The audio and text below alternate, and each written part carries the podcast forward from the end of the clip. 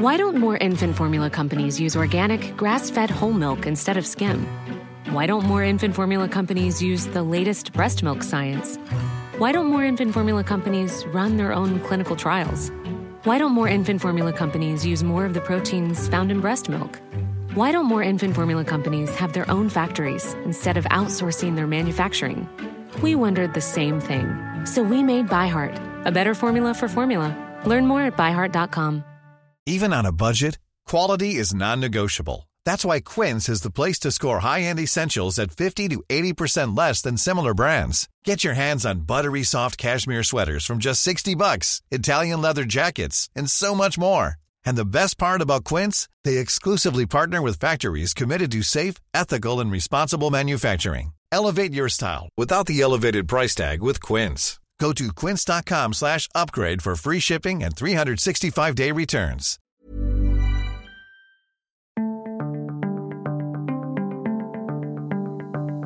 Hello and welcome to UnHerd. I'm Florence Read. Since 2016, euthanasia has been legal in Canada, and next year, the right to request assisted suicide is due to be extended to mental health as well as physical health conditions. In June 2019, 61 year old Alan Nichols was taken to hospital in Chilliwack, Canada. Within a month, he had requested euthanasia and died by lethal injection.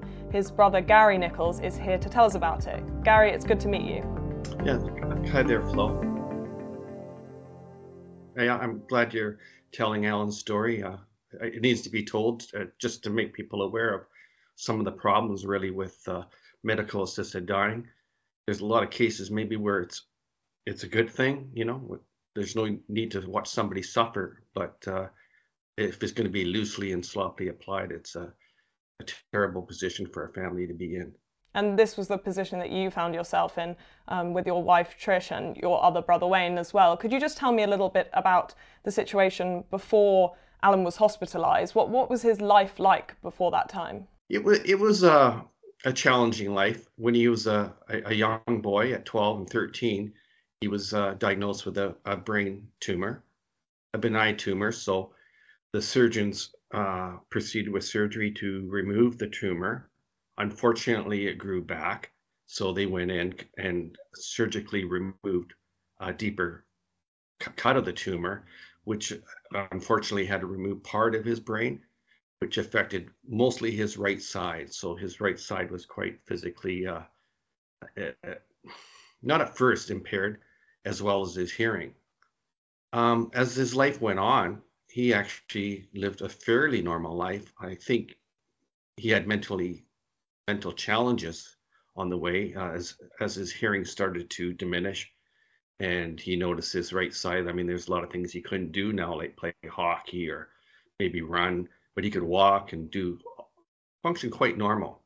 It was perhaps complicated, but it was still uh, a life worth living. You wouldn't say that this was uh, someone who was completely incapacitated or at the end of their life in the way that you might think of a euthanasia patient being. Oh, most definitely. I mean, when you think that his surgeries were when he was 12 and 13, he managed to complete school, high school, and uh,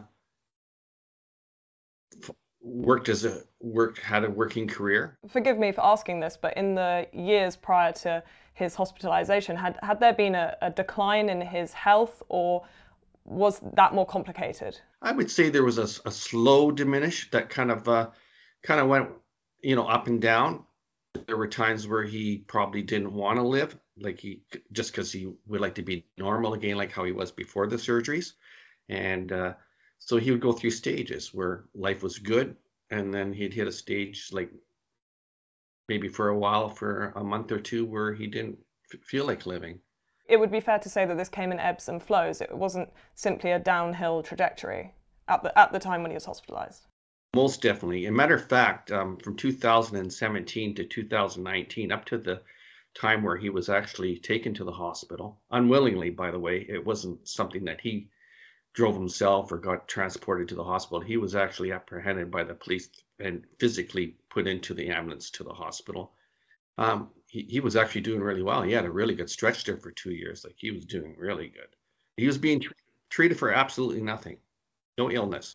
So let's go to that day then in, in 2019. What actually happened? Were, were you in contact with him when he was hospitalized, or how did you find out? I actually uh, I got phoned by my brother, but uh, I actually headed from Edmonton to to the Chilliwack Hospital that same day. And I'll just give you a little bit of introduction what's going up to them because as somebody with let's say psychi- psychiatric issues, which is easy to understand after you've had uh, brain surgery, there's brain trauma, or he did have the odd se- couple seizures and things like that. So he did have, you know, uh, complications mentally from all of his history of medical conditions. Um, and things would really bother him, like changes. So leading up to um, June 16th, the day he was taken to the hospital, he was aware that my brother, who was the main contact because he was in the area, he would go to Alan's place once a week, take him out shopping, take him to do his banking. Well, my brother had informed him over the last year leading up to this that he would be going away. He wanted to go across Canada. So that kind of angered him a little bit because he, he liked the routine, right? Well, he wouldn't accept uh, friends coming to transport him to do his running around. He wouldn't take an am or not an ambulance, uh, um, taxi, or any other uh, assistance. So I was going to have to fly out from Edmonton to Chilliwack, take him out, do his shopping, do his banking, etc., and then come back home. So that angered him a bit, just because there was a change. He had a problem with the bank. He went to pay his property taxes. They said, Alan, you're a BC resident. You can't apply for the uh, homeowner's grant here. You have to go to the Chilliwack Municipal Holiday, uh, Hall. He says, Well, I've always been coming here to the bank. Well, we don't, we're not allowed to do it anymore. And he got really upset and he had to be escorted out of the bank just because that was another change. Safeway, where he liked to do his shopping, was closing down to do renovations to turn it into a uh, an alternative Safeway store. And uh, his neighbor Sharon, who was kind of our she assisted us quite quite a bit because she was his neighbor. She would let us know if there's anything that looked unusual over at Alan's place. Well, she was moving from Chilliwack to Cranbrook, and that was one of the neighbors, or at least acquaintance, or that Alan actually liked. So he'd lost a lot of this local network. It seems almost like the perfect storm for a mental health crisis if you're already vulnerable. Very, very much so. I mean, this is somebody who when you go inside your door, locks the door. Um, all his furniture, a lot of it has been removed because he didn't want people coming over. Uh, yeah, so you're exactly right. And then he gets that train of thought, and uh, he's upset with everybody now. So I was coming out there that day. He was transported to the hospital. So I went to see him in the emergency room, and right away he looked at me. He looked like surprised, oh, like, what are you doing here? Kind of thing. And he says, he says to me, if you're not here to bust me out, you might as well leave. What do you think he, he meant by that? He didn't want to be there. He didn't want to be there. Most definitely. He want he liked to do things his own way. He didn't want to come there. And you said he'd been taken against his will. What does that actually mean in terms of was he picked up by a mental health specialist? Was it an ambulance? What had actually happened? Um, the neighbor, like I said, her name was Sharon, called my brother and says, I haven't seen Alan for the last couple of days. I'm a little bit concerned. And of course, my brother was aware of the couple weeks leading up to this date of the problems with Alan with the changes, right, that I just mentioned. And um, she says, Well, should I call the police just to have a check on him? And my brother said, Sure. So the police went over to check on him. Of course, he wouldn't open the door. So they called the locksmith, or no, actually, Sharon had a key. I'm sorry. So Sharon opened the door and let the police in. Well, they didn't like what they seen. They said you could see that maybe he was uh, abusing himself by not um, drinking enough fluids, not eating properly. They just thought he had suicide thoughts. But th- this wasn't a, a health scare in the sense that it was not a flare up of his other health conditions. This was a, a, a, case of mental health. Exactly. And so they called the ambulance, and the police, according to Sharon, had to, Alan was fighting not to go into the ambulance they were pinning, basically pinning his arms and legs to force him in there. So from that point, they transferred him to the Chilliwack General Hospital. They admitted him under the Mental Health Act.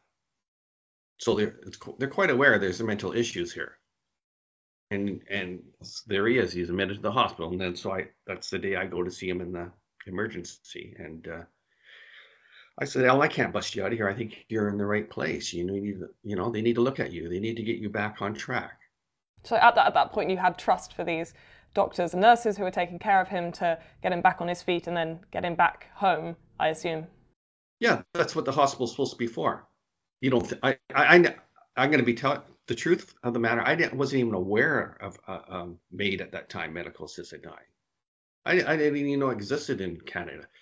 And then and even my ignorance, I wasn't even too sure when they legalized even suicide or anything like that. so you'd, you'd never known anyone who had taken their own life through this process? No, no. And, and you had, and they didn't notify you of that possibility when you went to visit him in the hospital? Nothing like that at all. And uh, unfortunately, at that time now, because I left and came back the next day with my brother, Alan was mad at me now for not take, taking him out of the hospital. So he didn't want to see anybody. So. But it doesn't that, sound like he was in his right state of mind. He wasn't in his right state. No. And when he got upset or angered, he, he took it out on, of course, the people that support him and love him really. Um, they transfer transferred him from the uh, emergency ward that night to the psychiatric ward, right? So we went to see him, but he wouldn't want to. He didn't want to see anybody now. He's mad at everybody, and so. But my brother, of course, he was leaving in a couple days to go across Canada. So I stuck around for a couple more days, and I went to see the um, coordinator of the psychiatric ward, and I went to see the administration of the hospital. I said, I have to go back to Edmonton in a couple days, but please keep me up to date. Up to date. Well, we don't find out all the information, like even how Ellen put up a fight to go in the hospital like that. I wasn't even aware of that the night that I went to see him.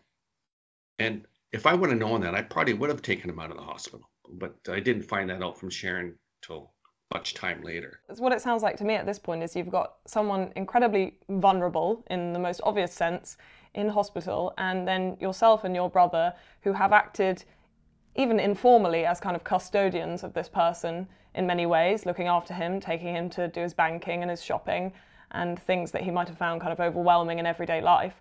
And you are not being consulted now on his hospitalization and eventually the decision that he was he was going to make or even the potential of it happening. I mean, what what were you thinking at that point? Did you did you want more involvement in his care?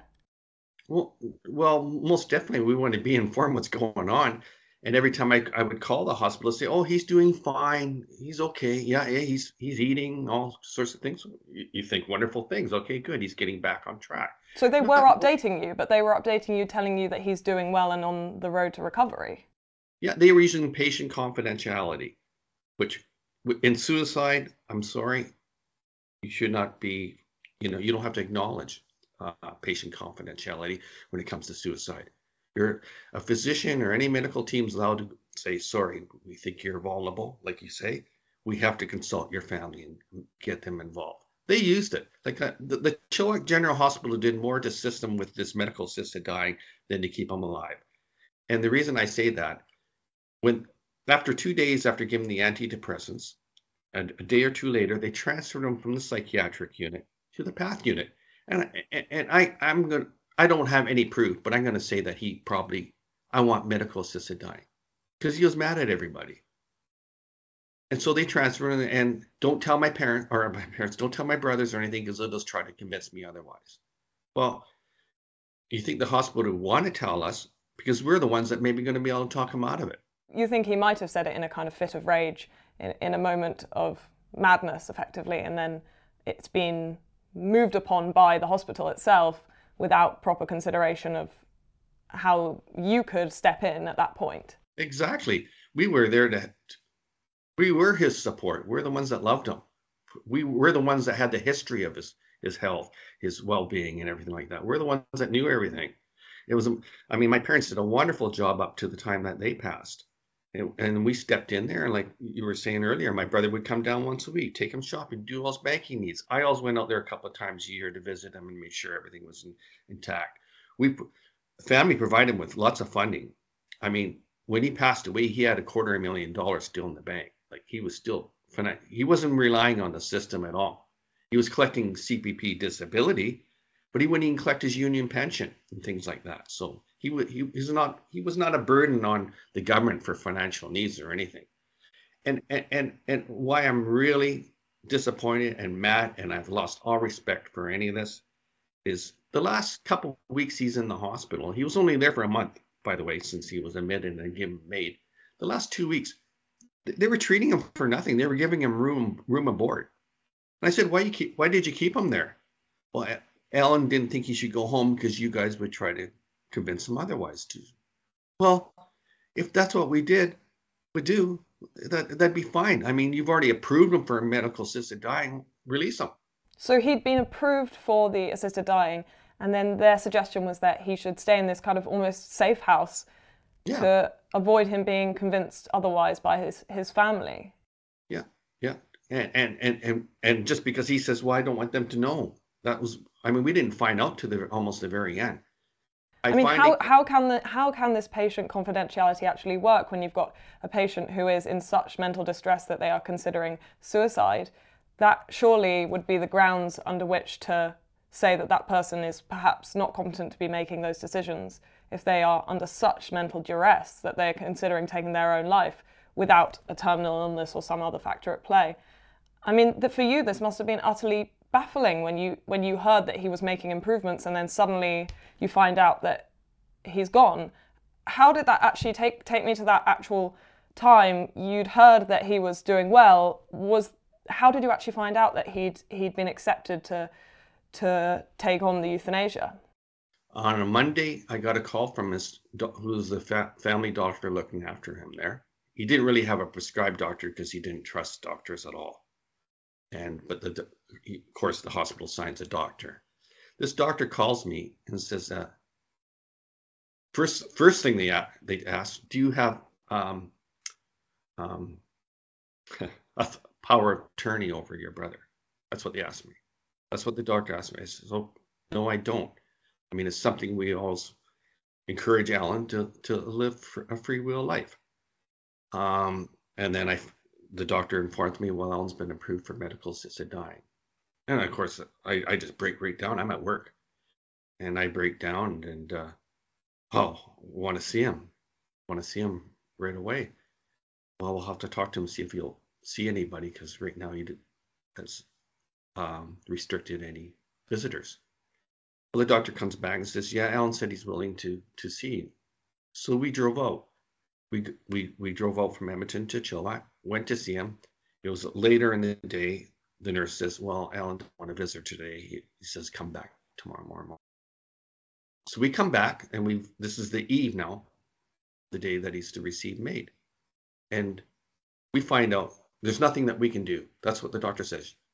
It's Alan's choice. You cannot do anything. So we're we're in a we're in a dilemma now. We don't know. Should we go see a lawyer and get a, a judge to stop this for a while, to have it um, privately investigated, make sure that he's this is all good, because we were we were totally ignorant to the whole MAID process. But you've you've only got a matter of a matter of hours here. I assume it's it's really coming down close to the wire, and and also I suppose the other thing is that if you're being told that he's got this terminal situation, there is not you know you you, you must feel helpless.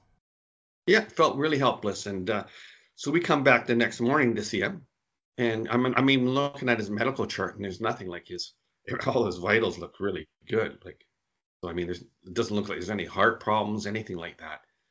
So uh, we spent the whole day with him, and we had a really good visit. And he was, of course, doing everything himself. We walked around the corridor there a few times, and uh, I thought we maybe you know we convince him otherwise, and I think we came really really close to convince him not to do this. And there's a few things like I said to him, like I said, Alan, you know, if Dad was alive today, you wouldn't be doing this.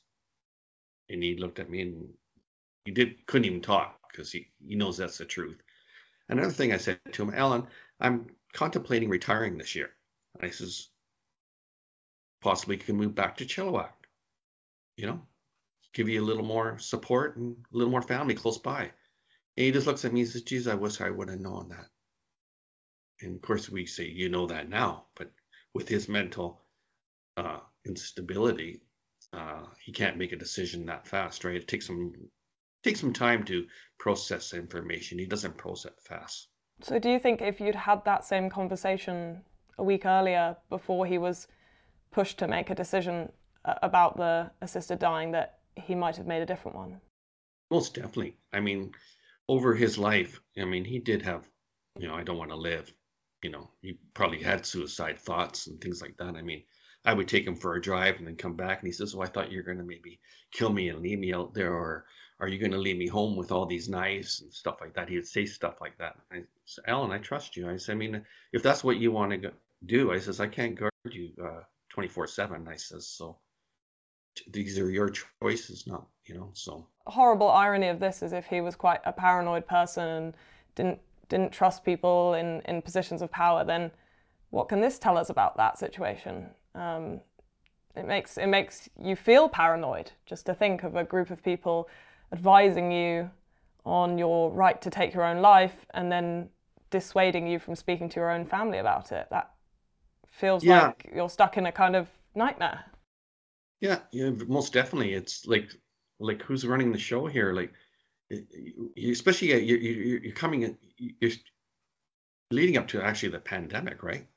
2019 and look, we found out how important family is. And here's here's the medical system and the government saying, well, it's, it's, you know, even even the the MAID bills that the federal government passing, and we're talking we're talking assisted suicide. That's what it is. You're you're making it easier for suicide people to have suicide. That's all you're doing. There's a lot of people that think suicide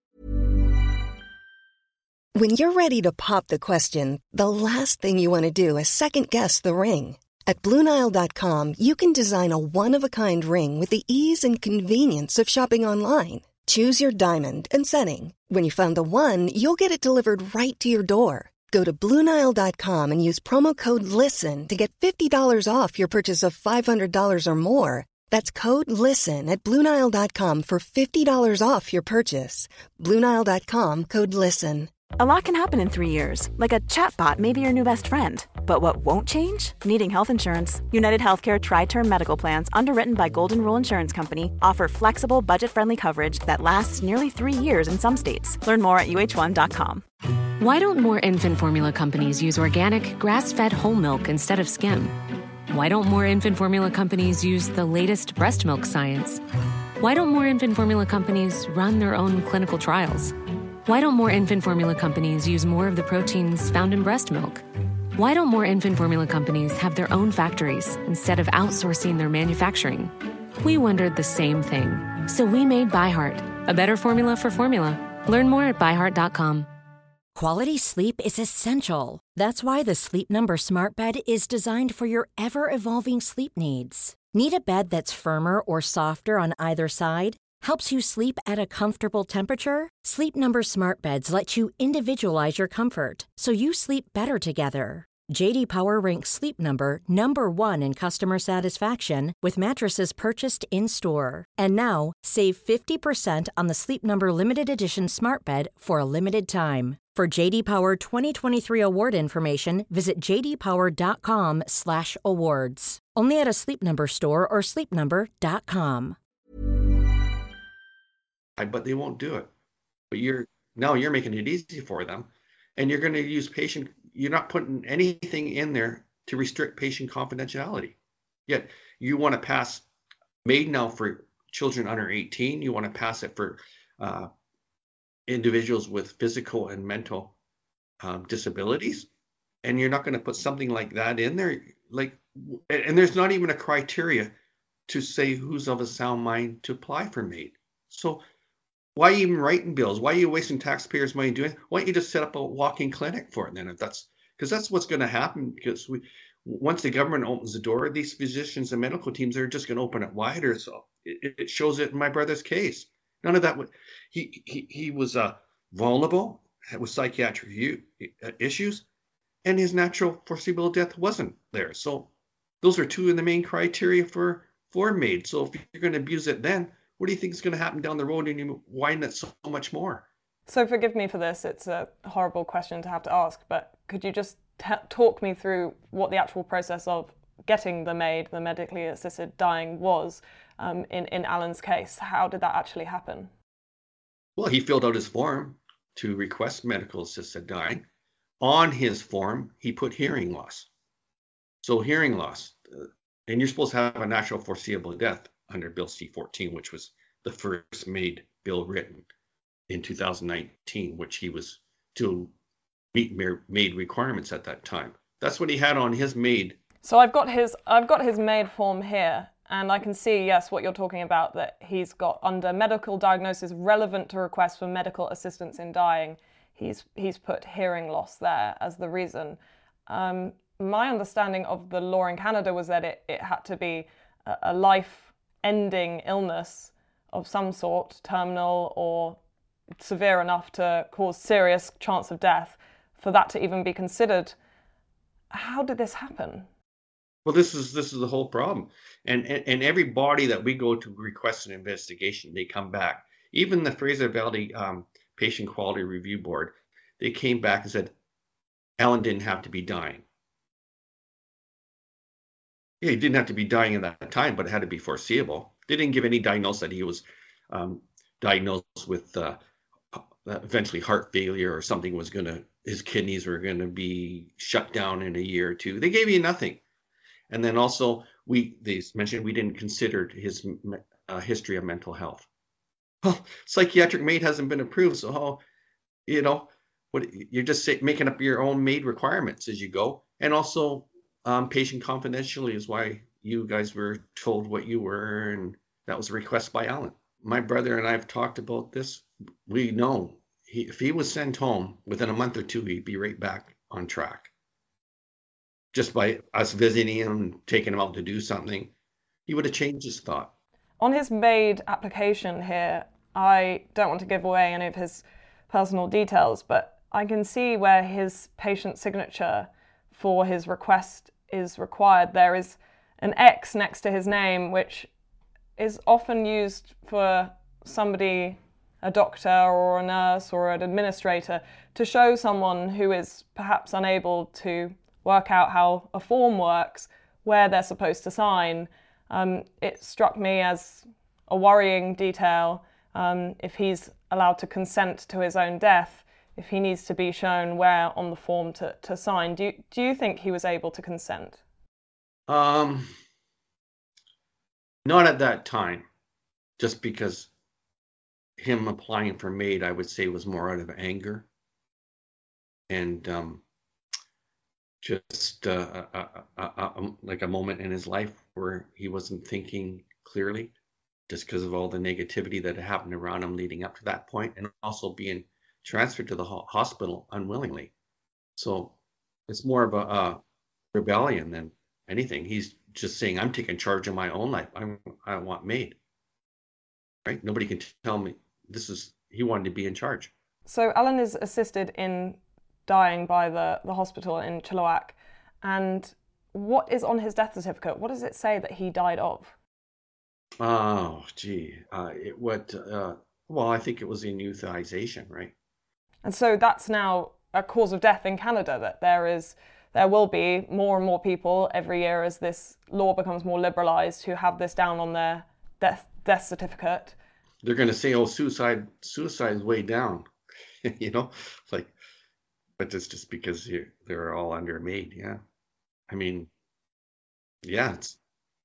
So, did you support MAID before this? So you said a bit before that you didn't have much awareness of it being legalized in Canada, but more generally in places like Belgium or the Netherlands. Had you thought about assisted dying um, as an issue, a kind of moral issue, and, and what, what did you think about it before your experience with Alan? I'm going to say I had none because I was not aware of it at all.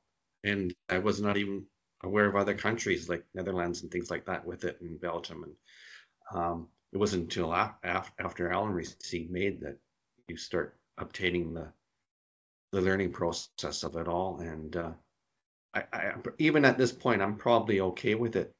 If you know somebody's got terminal ill cancer, I've seen patients with uh, cancer and how they deteriorate and diminish and um, their quality of life it becomes next to nothing i can understand um, euthanization to uh, end your life maybe just before the very end, like within a six month period or whatever of, of, of that suffering. But for anything else, I have a hard time because even with people with disabilities, I right away I think of the uh, para, uh, the Disability Olympics, right? That uh, what if those individuals were offered MAID at an earlier time in their life? They wouldn't achieve where they are there, and you can see the the expressions on those athletes when they're they're in those events. Like I mean, they're living, they really are living, and if you don't give that opportunity, and how, how, how will they ever know? So if you're going to take their life away before they even have that opportunity, before they they actually you know they have the knowledge and the, the uh, information to, to carry on or the strength or whatever it might be, but you got to give them that opportunity. And it's it's a proven fact that even people that attempt uh, suicide and fail, they regret it. I mean, there, there's a lot of facts on that. I mean, of course, we can't have, have, obtain too much facts on the people that do are successful, but the people that don't, you know, not not many of them say that they would ever attempt it again. And it's not just a case of disability as well, is it? It's also about poverty. If you are someone who doesn't have the means, as Alan did, to get out of hospital and get into a safe and secure home with support from friends and family, you might feel that you are a burden on those around you if your healthcare is costing hundreds, thousands of dollars a day. You might feel that it's better for everyone. It's often the phrase used if you just go. And I guess that that's a major ethical question here is how do we deal with that guilt that people feel um, who don't have those resources and might be causing a burden on their families and friends? How do we deal with that when it comes to things like assisted dying?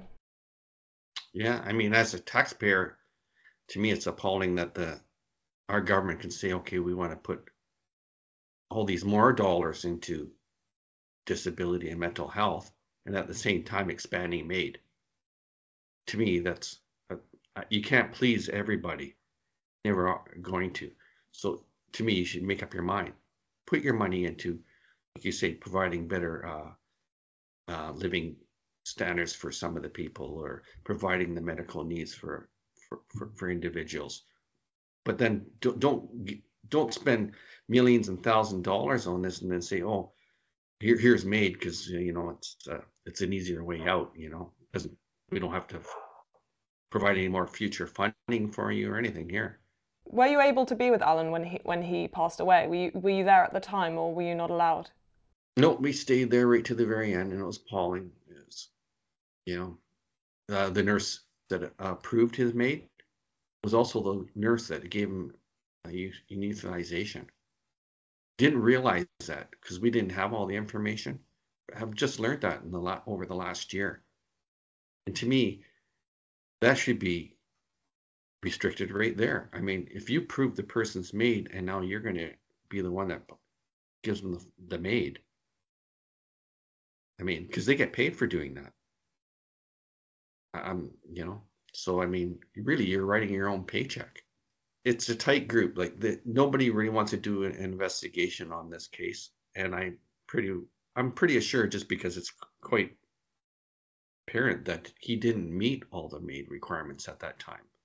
Now maybe going forward, like next year or even now, maybe maybe he would have met the requirements, but he didn't meet them back in 2019.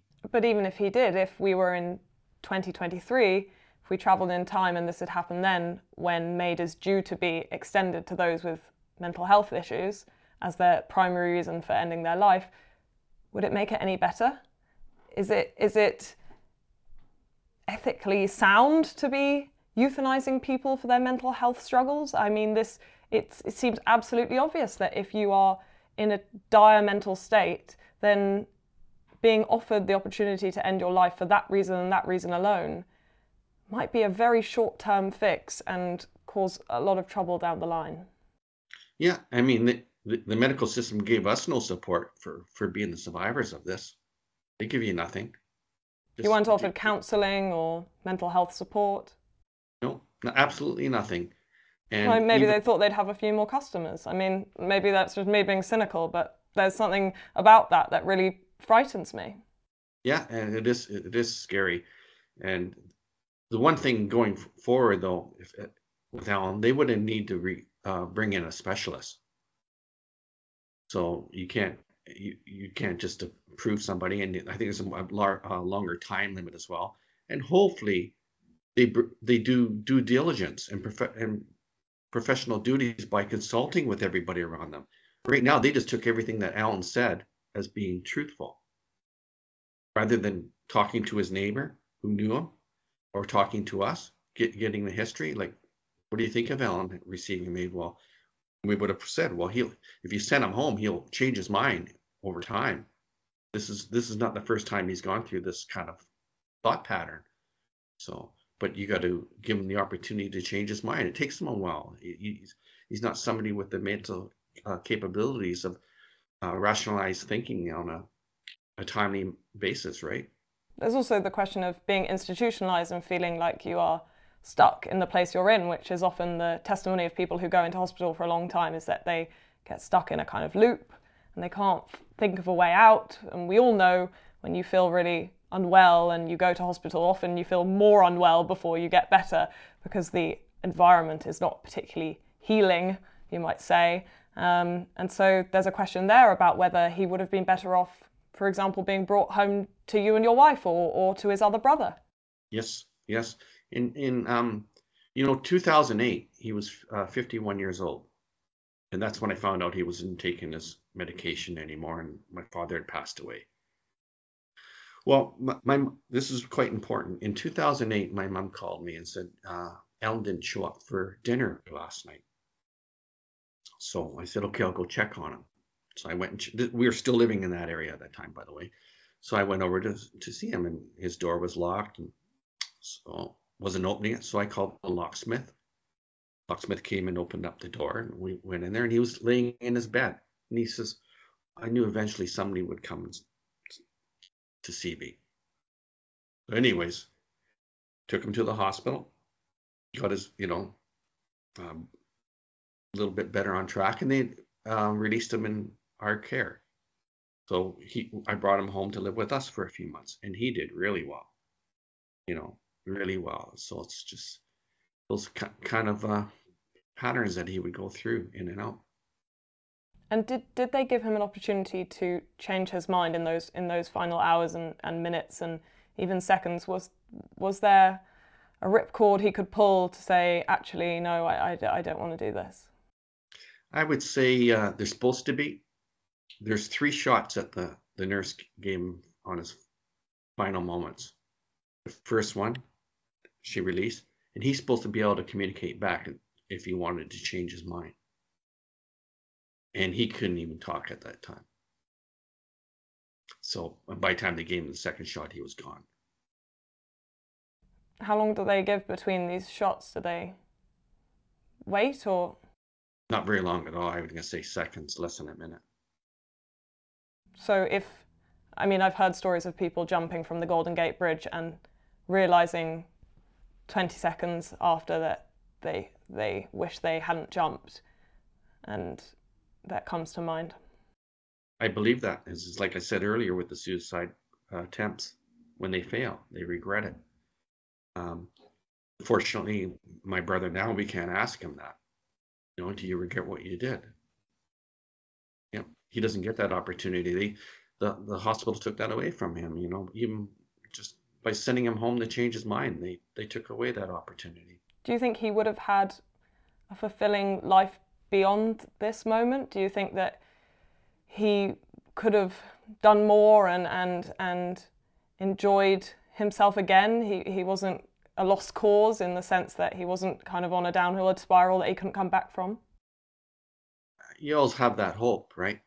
Um, even even since 2008 when I think that was the definitely had a, a, a slide there, and that's about four years, well, less than four years after my father passed away. And my father was a big part of his life. Um, he was, of course, retired at that time, and he checked on Alan every day. He'd bring stuff over for him, take him for rides, take him out to the the Fraser River and things like that. Um, so that was a big loss for Alan. And uh, I don't know if he got, you know, the best he probably did after that was when he was living with us for that time being. Um, he did do really, really good again from 2017 to this, leading up to the point where he went to the hospital in 2019. Yeah, I mean, he had the money in the bank. He had enough support. Like he could have made his life whatever he wanted to. Are you a religious person, a spiritual person? Do you, do you believe that he's somewhere else now and with your father, or is that not something that crosses your mind? Well, if he was with my father, I think my father would be giving him a little bit of a tune up, you know, because I mean, you got to think of, uh, and this is what is appalling to, to me. And if I was ever successful, I would make sure that th- this team had apologized to my mom and dad and the rest of the family just because of the efforts and the support that they'd given Alan and we'd given Alan. That uh, for for this medical team just to tor- totally ignore that and cons- not consult with us when we were there the whole, his whole life up to this last month, that you're going to ignore uh, our all your all your love and your work was undone by this in a way. Yeah, exactly. I think it's really rude, and uh, just it, it's appalling. It's appalling that uh, they can they can abuse patient confidentially that bad, and uh, re- request his request for MAID at that level, and not not even not even a psychologist calls. So, Alan, he's not thinking straight. You know, we you got to remember we weren't even aware of that he had applied for MAID and been approved. They could have called us and just discussed his health, and we would have figured the same. Like they're you know just trying to get on top of it. Yeah, they didn't even do that. Has your trust in the medical institution changed since since this whole experience? Do you have doubts about the way the medical establishment in Canada is is working? Hundred percent. So, I mean, I I still have a lot of faith in a lot of the doctors out there, and and I know the nurses have been working hard. I mean, you've seen it through the, the pandemic. But uh, yes, for, for, for to leave a, a family member in the hospital right now, yeah. It's what happened to a lot of people during the pandemic was they were told not to see their family members in closed wards and I know people personally who said goodbye to family members over Zoom or FaceTime or through a window these are very strange times and depersonalized times, I think, between the family unit and the medical institutions that we kind of trust our family with. Mm-hmm. My um, Trish, for instance, her sister just went through a, a, major surgery, and when she was taking her to the hospital and things like that, she her, her sister would say, "Oh, Trish, you can go home now." Trish wouldn't leave for this very same reason. She's lost all her faith in the hospitalization and things like this.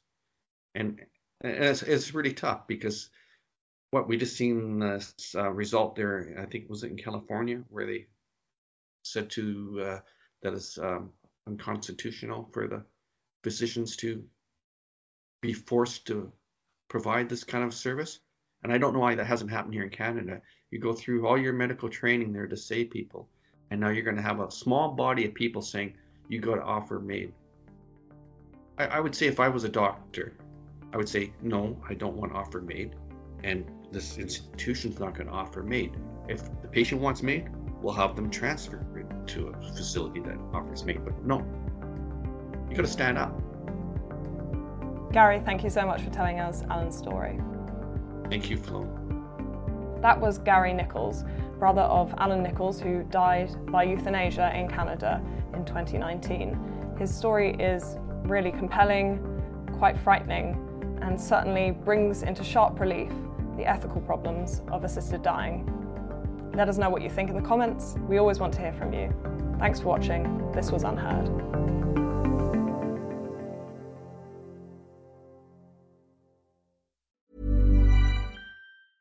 Even when we're on a budget, we still deserve nice things. Quince is a place to scoop up stunning high end goods for 50 to 80% less than similar brands. They have buttery soft cashmere sweaters starting at $50, luxurious Italian leather bags, and so much more. Plus, Quince only works with factories that use safe, ethical, and responsible manufacturing. Get the high-end goods you'll love without the high price tag with Quince. Go to quince.com/style for free shipping and 365 day returns. Why don't more infant formula companies use organic, grass fed whole milk instead of skim?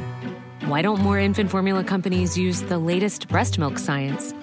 Why don't more infant formula companies run their own clinical trials? Why don't more infant formula companies use more of the proteins found in breast milk? Why don't more infant formula companies have their own factories instead of outsourcing their manufacturing? We wondered the same thing. So we made ByHeart, a better formula for formula. Learn more at byheart.com. Even when we're on a budget, we still deserve nice things. Quince is a place to scoop up stunning high end goods for 50 to 80% less than similar brands. They have buttery soft cashmere sweaters starting at $50, luxurious Italian leather bags, and so much more. Plus, Quince only works with factories that use safe, ethical, and responsible manufacturing. Get the high-end goods you'll love without the high price tag with Quince. Go to quince.com/style for free shipping and 365-day returns.